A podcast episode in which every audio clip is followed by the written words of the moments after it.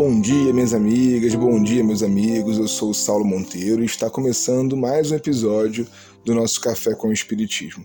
E eu queria muito saber como você está hoje. Espero do lado de cá, como sempre, que esteja tudo bem, tudo ótimo. Mas olha, se não estiver, calma. Faz parte do ciclo. Não fique mal por não estar bem. Em nosso esforço de estudo da obra de Leon Denis, chegamos hoje em um ponto que parece ser atemporal às vezes mais em um país do que em outro, mas o cenário descrito por ele sobre as divisões políticas são sempre muito atuais. Vejam seu ponto de partida. A rivalidade entre os partidos desperta às vezes paixões assaz violentas capazes de obscurecer as mais altas inteligências e falsear os melhores julgamentos. Convém ter-se muita prudência quando nos referimos às questões sociais. É preciso, a aproximação do término de uma longa carreira, ter adquirido uma experiência profunda sobre os seres e as coisas, ter se distanciado antecipadamente das contingências terrestres, para então poder falar desse tema com serena imparcialidade. Vejam que o autor trata o tema com a delicadeza que ele merece. A opinião espírita sobre a política existe, mas não é partidária. Na estrutura do pensamento de Denis, neste livro Socialismo e Espiritismo, estamos encontrando uma busca por uma corrente teórica que se aproxime da visão de mundo a que o espiritualismo nos conduz. Como ele demonstra lá no livro, dividir e brigar não faz o mundo melhor. Ele não gasta muito tempo fazendo críticas ou acusações, mas tentando encontrar caminhos de aproximação e diálogo. E é nesse sentido que ele encontra na corrente socialista ocidental, francesa e inglesa a mais organizadora e construtora. Diz ele: ela se estende por todos os seus meios: sindicalismo, cooperativismo, participação, mutualidade, seguro social, para oferecer aos trabalhadores de todas as classes uma parte crescente dos benefícios da produção e no regime de propriedade.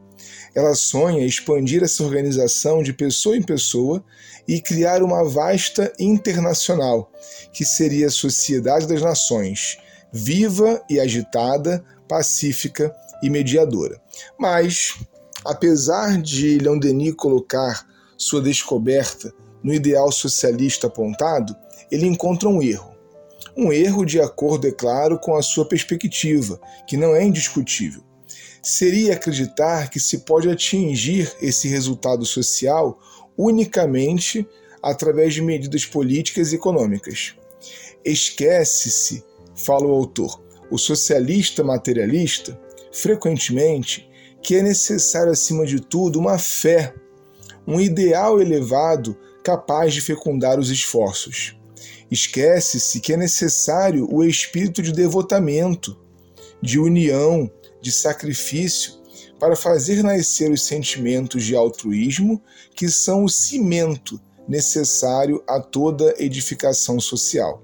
Qualquer que seja então, gente, o nosso ponto de vista, não se pode organizar a vida aqui embaixo na Terra sem sabermos qual é a sua finalidade, e quais são as suas leis, bem como para que horizontes ela nos conduz.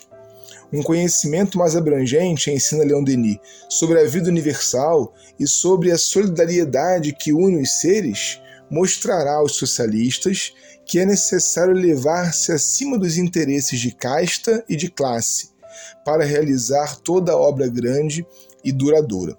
Desta forma, ele vai nos mostrando, a meu ver, um outro socialismo, que seria um socialismo utópico e espiritualista, tendo por base a constituição na Terra das igualdades que caracterizam o espírito mortal, mas também a pluralidade, a diversidade que denotam a criação de Deus.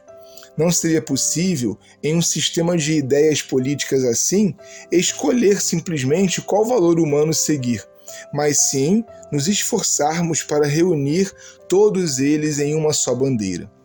Termina Leon Denis. Eis porque o real ponto de partida do socialismo deveria ser a educação, o ensino. o progresso intelectual e moral realizando-se, antes de tudo, faria do progresso material a sua inelutável consequência. Toda tarefa inteligentemente cumprida e realizada enobrece todos aqueles que percebem sua grandeza. E a causa socialista só poderia ganhar se, as suas reivindicações justificadas, ela acrescentasse essa noção de ideal espiritualista, que resume todas as aspirações generosas e todas as esperanças da humanidade. Um forte abraço e até o próximo Café com o Espiritismo.